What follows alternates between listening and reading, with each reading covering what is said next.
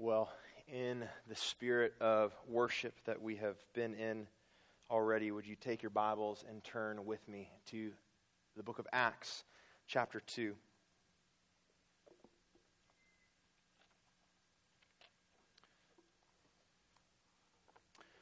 Continuing on with the events of Pentecost Sunday. Is that day that Jesus, from his exalted position as Lord and Christ, poured out the Holy Spirit upon his disciples. They immediately began to speak, to proclaim the mighty works of God in foreign languages. The people around them gathered, they assembled, thousands of them to hear what was going on. And so Peter, on behalf of the apostles, stands up and he explains that what they were hearing, these mighty works of God spoken in each one of their understandable languages, this was a sign, just like we read from Joel 2 at the beginning of our service, that the last days, the era of salvation before the final day of judgment, has come, that Jesus has ushered in these last days of salvation. He preaches the gospel about how this Jesus that the Jews had crucified was the Messiah that God had not only resurrected but exalted as Lord in Christ with all authority in heaven and on earth. So, after preaching that day at Pentecost, we see what happens next, starting in verse 37. Would you stand with me for the reading of God's Word?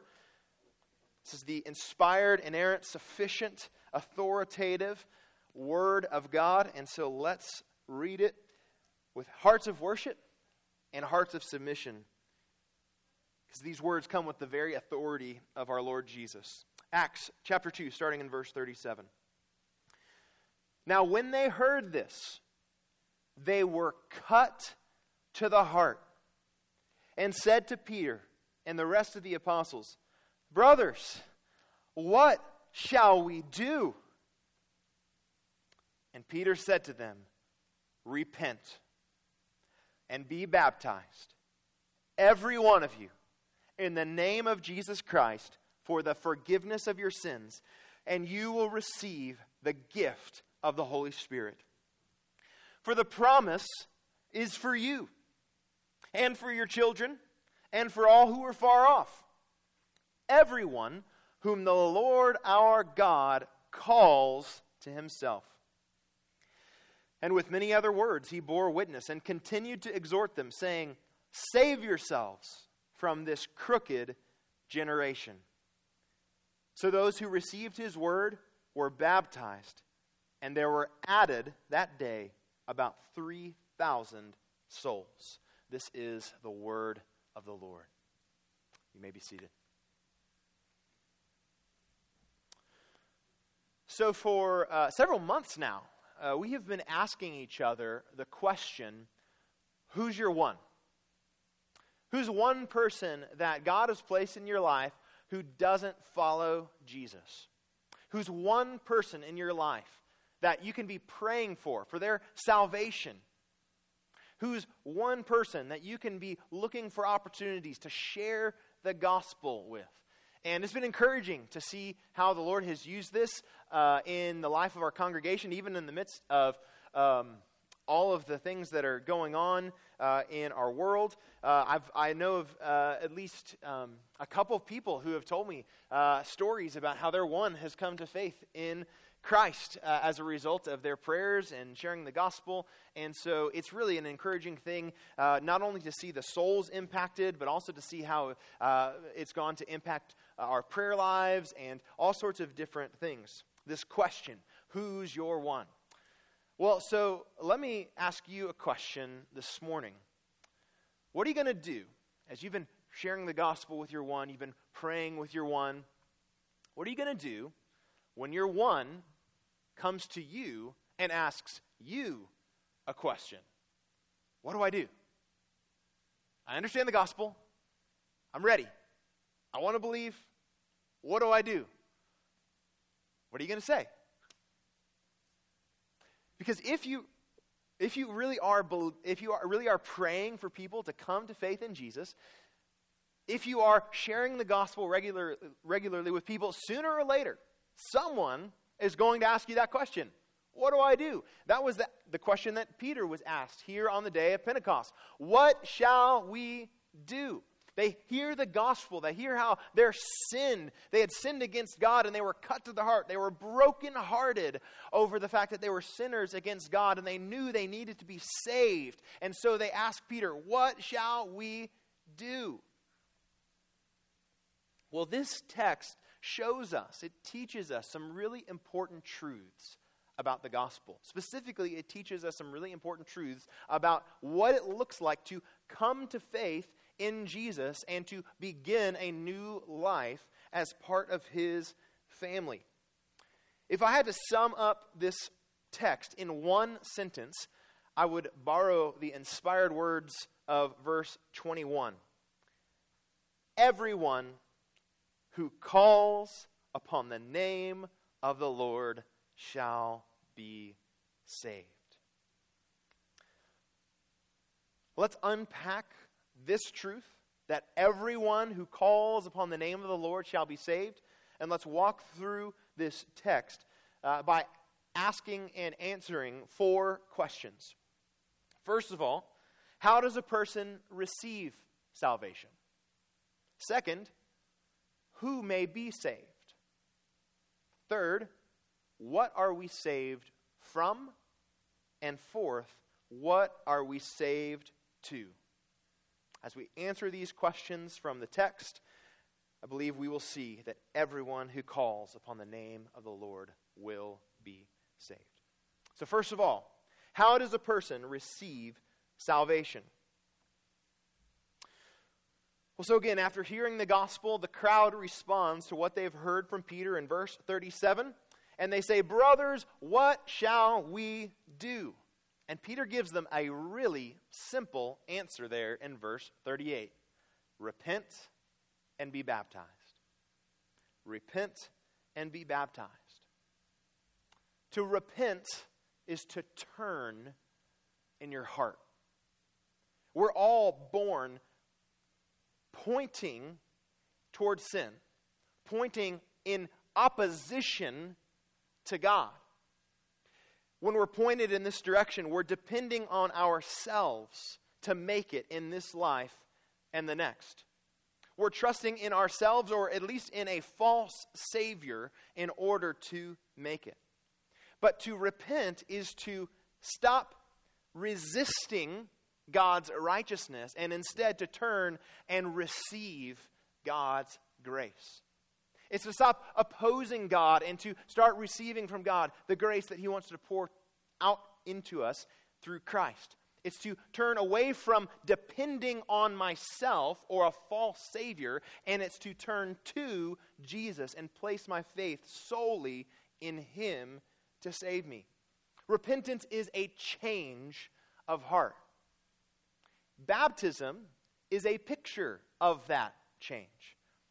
In baptism, it's a picture of resurrection.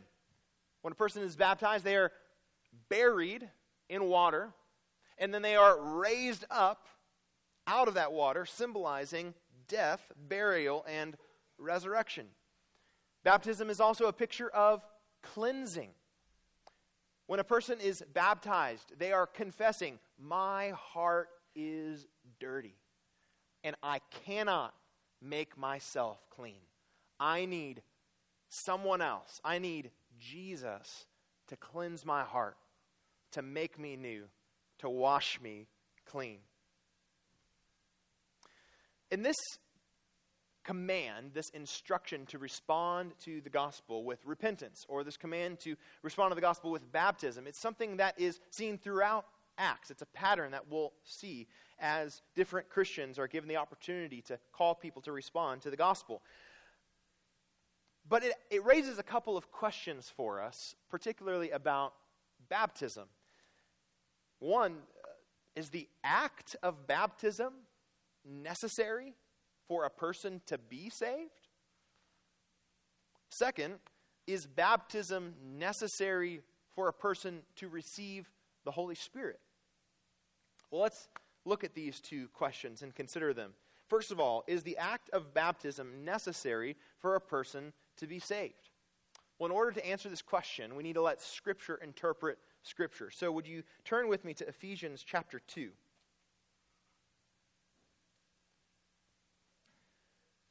Ephesians chapter 2 and verses 8 and 9, Paul says this For by grace you have been saved through faith.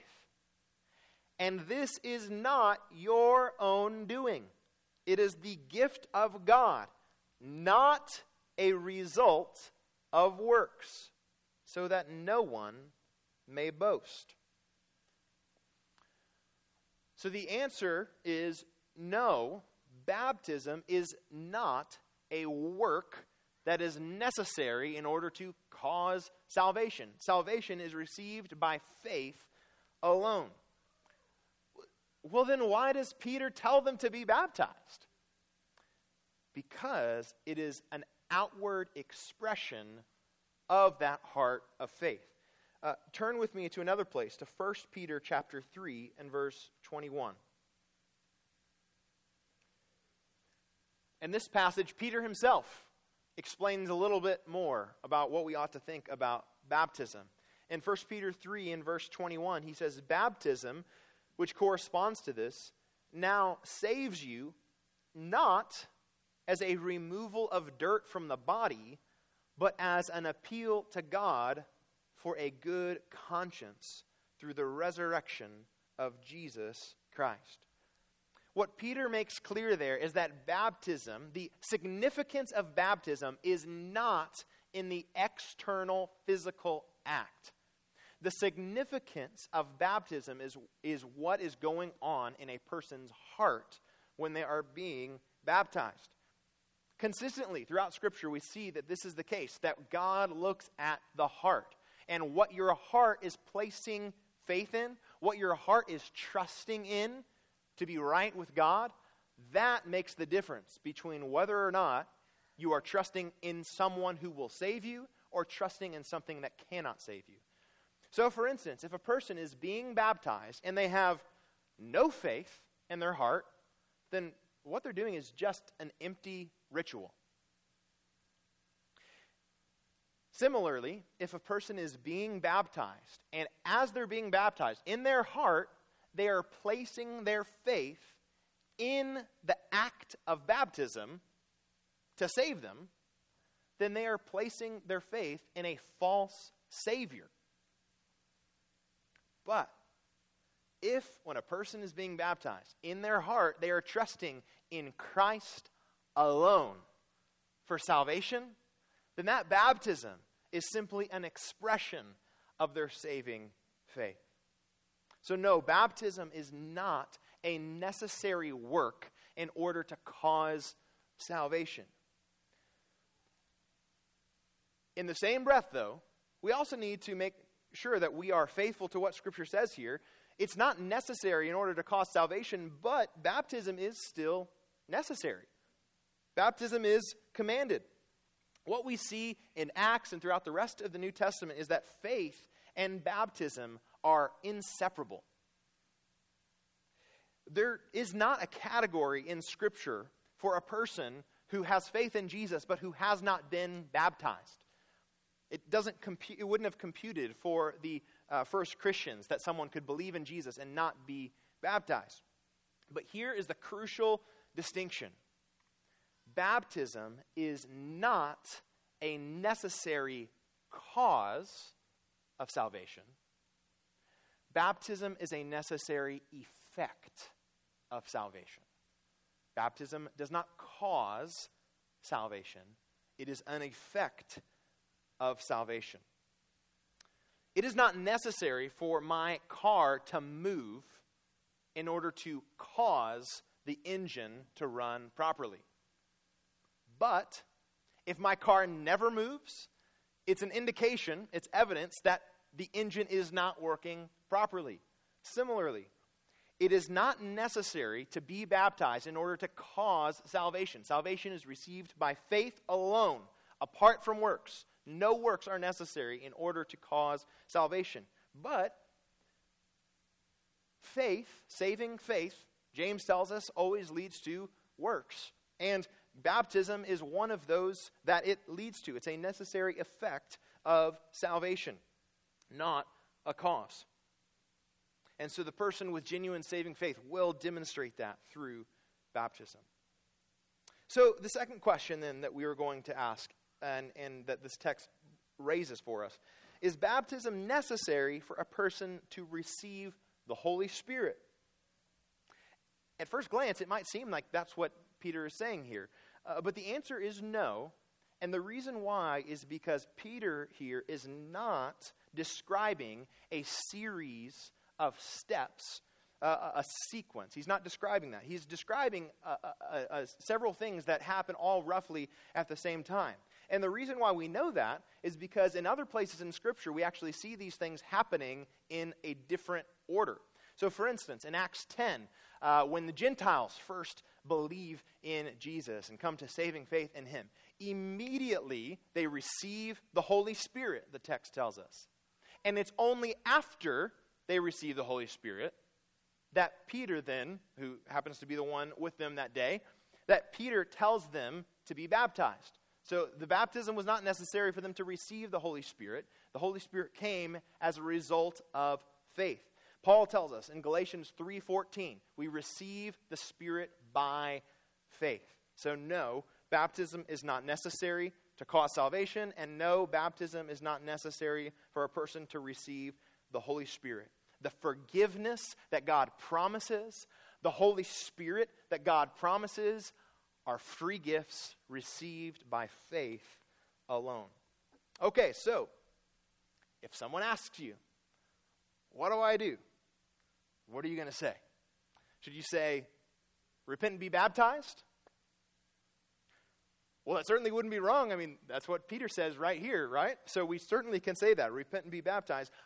But be sure to say more than that.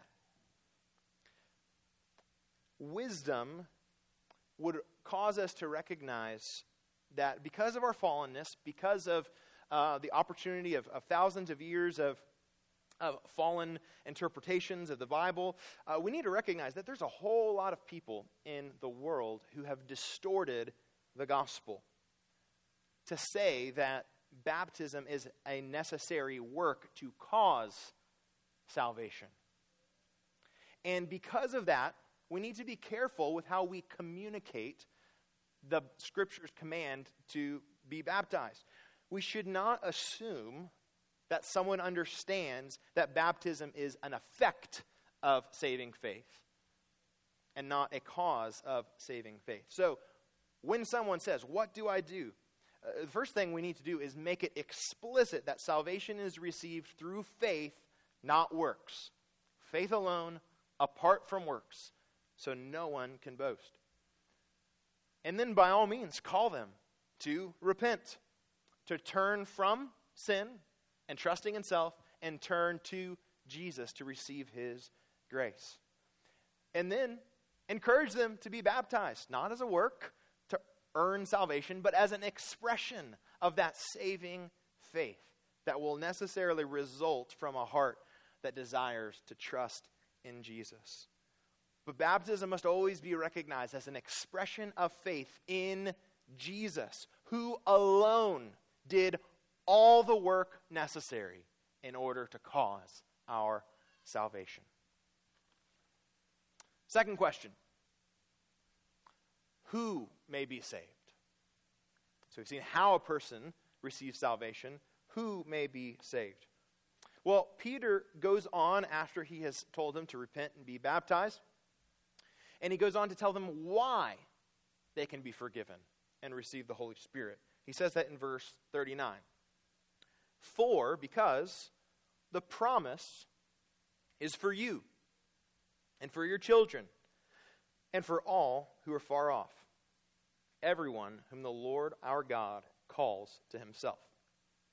So God had promised that in these last days, these, this day of salvation, that forgiveness would come to all who call on the name of the Lord. He had promised to pour out his Holy Spirit on every one of his people, every single person who belongs to him. And so, what Peter is saying here is the reason why you can repent and be baptized and receive forgiveness and receive the Holy Spirit is because all of these things that God promised are promises for you. God promised it, and you can cash in on that promise that He made because the promise is for you. The promise is not limited by time. Peter says that this promise was not just for that crowd that day, or even for that generation of Jews. He says it's for your children. In fact, until Jesus comes back, the offer of salvation is open to anyone who wants to receive Jesus.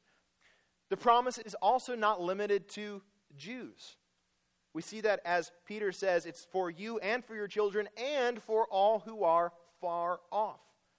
In Isaiah 57 19, God promised that the gospel would go not just to the near Jews, but also to the far Gentiles.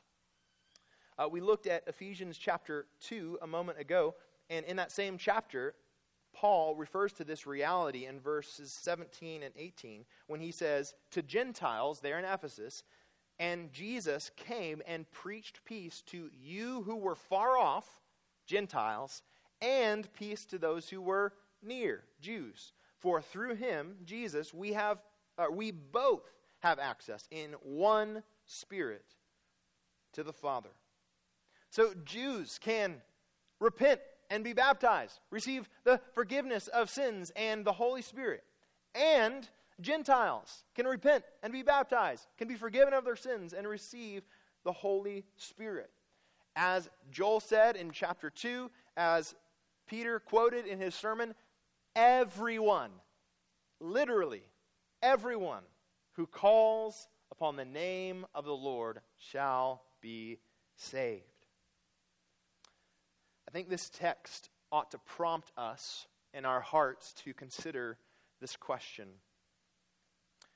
Who in my life do I think is too far to be reached by the gospel? Is there someone in your life that you think is just too hardened to be saved? Someone that maybe you don't even bother sharing the gospel with because you know they're just going to reject it. I confess that this has been something that I've been guilty of, thinking that there's someone too far, so far away from God that Jesus can't reach them. But as I was studying this passage this week, um, I have to confess, I was convicted of realizing that I, I believe oftentimes that someone can be too near to be saved. And here's what I mean by that I've spent most of my life in the Bible Belt. And in the Bible Belt, as you know, Christianity is part of the culture, it's part of the air that we breathe.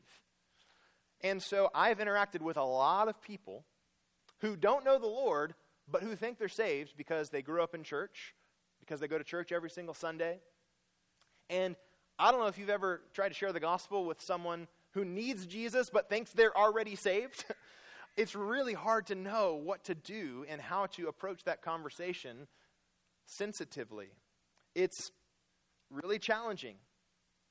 And sometimes a person is so convinced uh, that it's easy to think, well, they, there's just there's no getting through to them. They are so near, they're so close that uh, they, you know there doesn't seem like there's any hope for them because they're already convinced in their own mind. And from a human standpoint, uh, they are a step further back than the person who blatantly rejects Jesus, since they're under this idea that they've already been saved. Uh, it's been said about cultural Christians that when you're sharing the gospel with them, uh, you need to get them lost before you can get them saved. But if I'm not careful, I can start to believe that there's less hope for someone who's near than someone who's far. Whether in your heart you find yourself believing that there is someone who's too far to be saved, or whether, like me, you might find yourself thinking that there's someone who's too near to be saved, let this text remind us there is no one that Jesus can't save. Everyone who calls on the name of the Lord shall be saved. It doesn't matter if you're far, like the son who squandered his inheritance. It doesn't matter if you're near, like the older brother who despised his loving father for welcoming the prodigal back home. You're not too far. You're not too near. You're not too anything. Everyone who calls on the name of the Lord will be saved. The promise is for you. We can be confident that everyone who calls on the name of the Lord will be saved because salvation does not depend on the person who calls on the name of the Lord. Salvation depends on the Lord who calls people to himself. Did you see that in verse 39? Peter says that the promise is for everyone whom the Lord our God calls to himself. We can have confidence that anyone can be saved because of the power of the God who calls all men everywhere to repent. Question number three What are we saved from? We've seen how a person receives salvation. Who can be saved? Everyone. What are we saved from? Saving is rescue. Saving needs, uh, there's something bad that you need to be saved out of, that you need to be rescued from. What are we saved from? Well, look at verse 40. And with many other words, he bore witness and continued to exhort them, saying, Save yourselves from this crooked generation. This crooked generation. So, biblically, there's a lot of ways that we can answer the question what do we need to be saved from? Uh, but in this text, I want to highlight just what Peter says here about what we are saved from. This crooked generation. That term, crooked generation, might be familiar to you. It comes from uh, Israel right after the Exodus. The generation that came out of the promised land, or excuse me, the generation that came out of Egypt did not enter into the promised land. Instead, they died in the wilderness because of their rebellion against God, because of their unbelief. And so God encouraged the next generation, the generation that did go into the promised land, to not follow in the example of their fathers to not go with the flow of what they had seen growing up, but instead to reject what God called this crooked generation, and instead to trust in God and to follow in faithfulness after Him into the promised land. Well, Peter here draws an analogy between that crooked generation that died in the wilderness and the generation of Jews who were there uh, in the first century, uh, among, uh, uh from whom his audience came.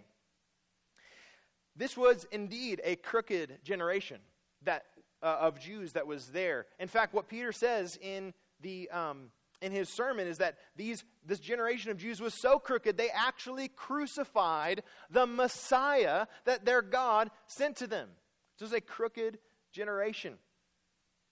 And not only does uh, Peter highlight this, uh, the fact that the Jews had crucified Jesus there in his sermon, he also highlights that the, the day of the Lord is coming. The day of the Lord, the day when God's judgment would be poured out on all who reject God and who rebel against his Messiah, including this generation of Jews. And so, Peter is encouraging, he's exhorting, he's urging people to be saved from this generation, this crooked generation that is on a path toward God's judgment. Surely there was a temptation among these Jews to keep on going with the flow and just try to add Jesus to the direction that they were already going. But what we see is that to follow Jesus is to let him rescue you from a crooked generation. Paul tells us in Philippians 2:15 or similar to how he says in Philippians 2:15, we today ourselves live in a crooked generation as well.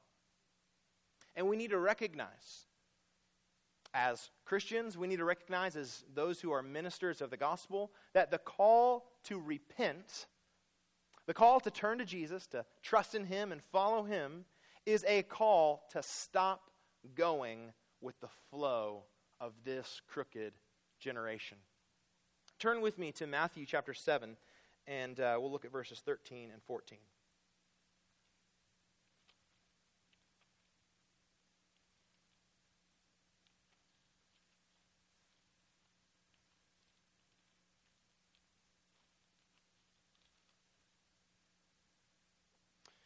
Jesus says in Matthew 7:13, "Enter by the narrow gate. For the gate is wide and the way is easy that leads to destruction, and those who enter by it are many. For the gate is narrow, and the way is hard that leads to life, and those who find it are few. The wide gate is appealing. It's an easy path. It's the popular path. Many find it. Many want to say yes to Jesus without saying no to the wide way of the world. This path is a path that has just enough religion to make you feel good about yourself without having to fully surrender to Jesus. It's a path where in our hearts we think we can fit into both the world and into the church. It's a, it's a path, it's a mindset that wants advice without ever having to actually confess their own sin. It's a path that wants help without actually requiring them to change. But this path, the easy, wide, popular way of the flow of this world, this crooked generation, Jesus says, is a path that leads to destruction. Let's not be deceived. You cannot go the way of the wide, easy road of the world and end up at a destination of life. That is a path that leads to destruction. And so when we invite people to Jesus, we invite them to turn from the wide, easy path. Because Jesus did not die to save us simply from the destruction at the end of the path. He died to save us from the path itself. Jesus did not just die to save us from the punishment that our sins deserve, He died to save us from the sin that deserve the punishment. So, we do people a disservice if we allow them to think that they can become a Christian and continue to go with the flow of our crooked generation. No, that is what they need to be saved from. And Jesus invites us into a better way. Jesus invites us to the way that leads to abundant, flourishing, joy filled, eternally satisfying life. It's not the easy path, and it's not the popular path, but it is better than anything this crooked generation has to offer. So may we urge people, by the grace of God, to be saved from this crooked generation and to not go with the flow of the world. Lastly, number four, what are we saved to? We saw what, one of the things that we are saved from. Well, what are we saved to? So, back to Acts chapter 2. Peter has preached the gospel. They've asked him how to respond. He's told them how to respond, and we see what they do with his instructions there in verse 41.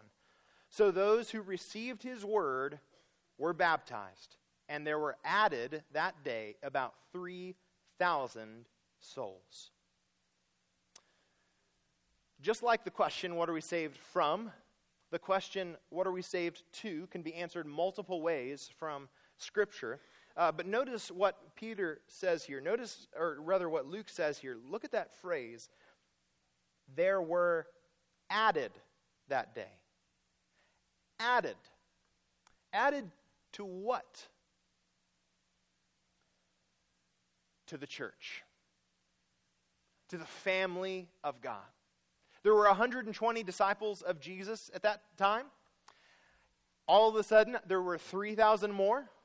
And those 3,000 new believers in Jesus were added to the community of faith, the body of Christ. And what we see in the following verses that we'll, Lord willing, uh, look at next week in verses 42 through 47 as we see what this community of faith looked like. It was a community that was devoted to the apostles' teaching. They were devoted to gathering together, to worshiping together, to fellowship with one another, to sharing with one another, praying together. It was a tight knit group of people who were needing Jesus together. You know, I mentioned before that the New Testament doesn't have a category for a person who has faith without being baptized. The two just go together. Well, likewise, the New Testament doesn't have a category for someone who is baptized without being a member of a church. The two just go together. One of the sweetest blessings of being a Christian is that when we trust in Jesus, we are adopted into the family of God, a family of brothers and sisters who rejoice with one another, who weep with one another, who pray together, who teach one another, who hold each other accountable, who challenge one another, who encourage one another. Scripture paints God's vision for the people of God with the analogy of a body. A body made up of individual parts connected to one another in a way that they uh, they can only stay healthy as they are together. A person can be a genuine, real Christian without being part of a church. But what this analogy of the body shows us is that a person can't stay healthy long without being a part of a church. I mean, if I cut off my hand, it's still a real hand, it's a genuine hand, but it will not stay healthy long, detached from the rest of my body. And likewise, a Christian cannot stay healthy. Even if they're a genuine Christian, they cannot stay healthy being detached from a body of believers. So when we are inviting someone to Jesus, we need to remember we're inviting them to join a community. Now, hear me clearly. Uh, it, it, might, it might be, you know, we're, we're here talking about uh, being saved by faith and not by works. It might sound like, man, there's a, there's a lot of things we got to remember. Man, you got to they got to become a church member too. That sounds like a work. Like that, you don't need. That's not necessary. That's not something that they have to do. It's a good thing, but and, and maybe that's what you hear. But I want to encourage you to turn that on its head and recognize that inviting people into the community of faith is not a burden it is a blessing. In fact, um, if I can use a kind of a, a man centered vocabulary, it's kind of a selling point. Um, I, I, uh, I, heard uh, author and speaker, you might be familiar with Rosaria Butterfield. Uh, she's written a couple of books. Uh, she's, she's spoken at different things. Um, she has a, a, lot of great helpful advice on hospitality and things like that. But part of her testimony is that before she was saved, uh, she was a practicing lesbian. Uh, in fact, she was a, a very vocal advocate for uh, the LGBTQ revolution and all of these things. And she was, um, she was saved as a result of hearing the gospel uh, through a family that befriended her. And um, anyway, she, she saved, she, um, and, and uh, as a result of that, she, she repented and she's uh, turned from that um, from that way of life. But one of the things that she's since done is helped Christians with understanding what it means to reach people who are part of the LGBT community.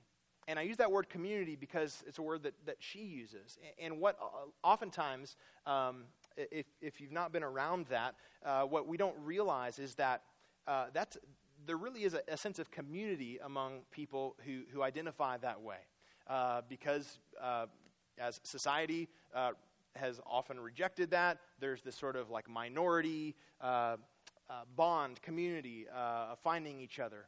And what she said is that oftentimes when Christians will share the gospel, invite them to repent of, uh, of, of the sin of homosexuality or the sin of, of some sort of sexual immorality, for them it's not just, oh yeah, I have this little sin that I'm repenting of. It's I'm abandoning my community.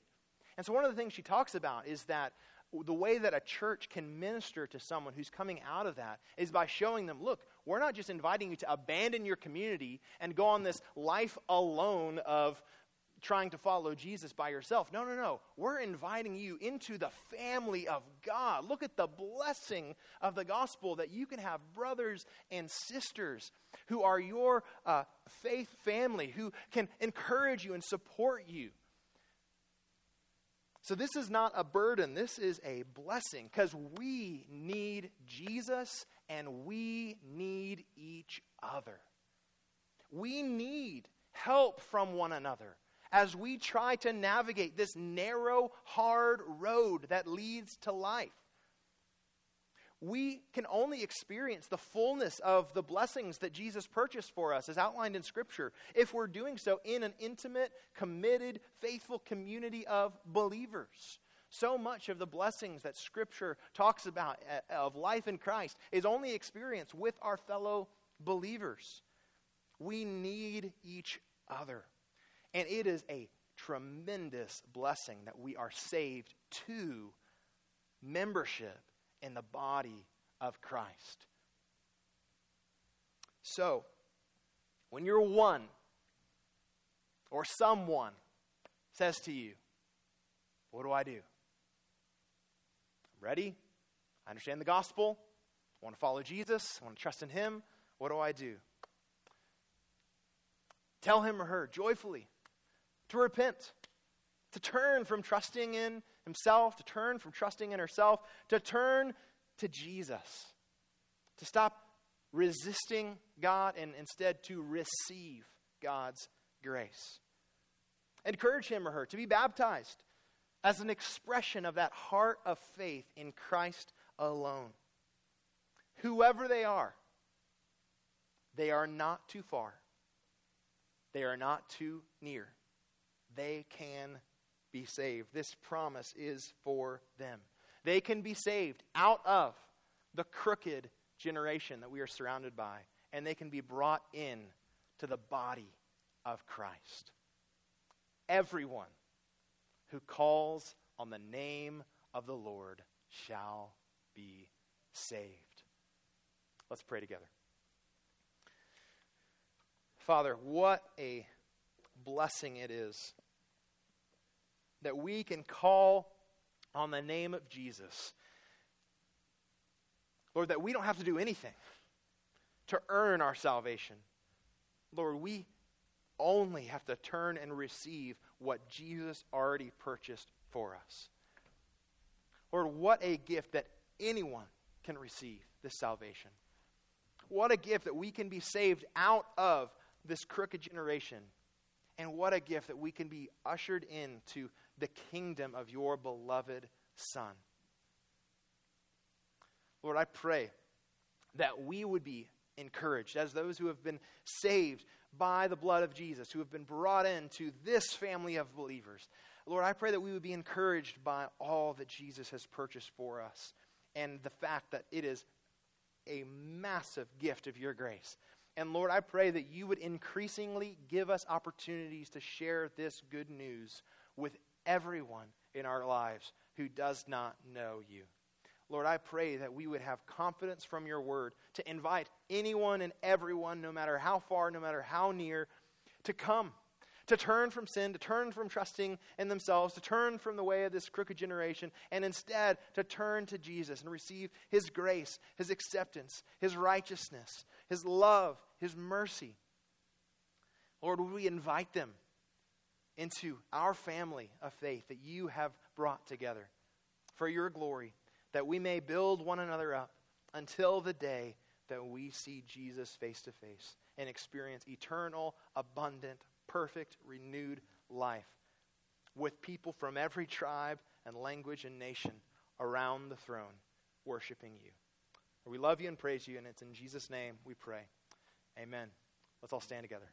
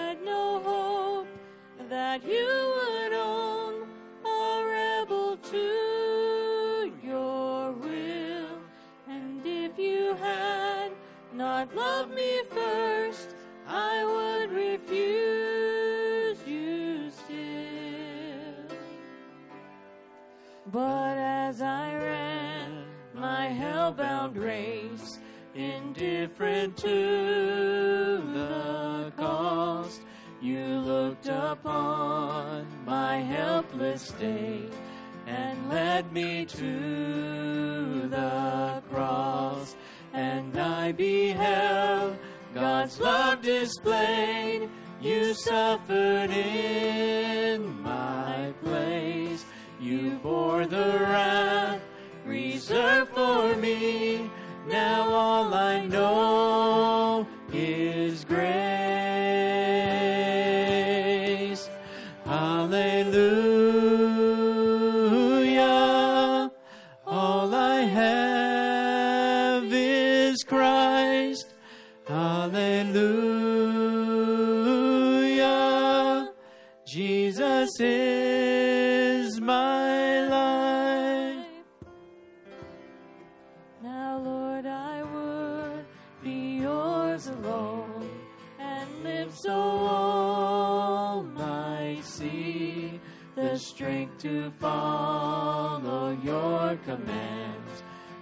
never come from me.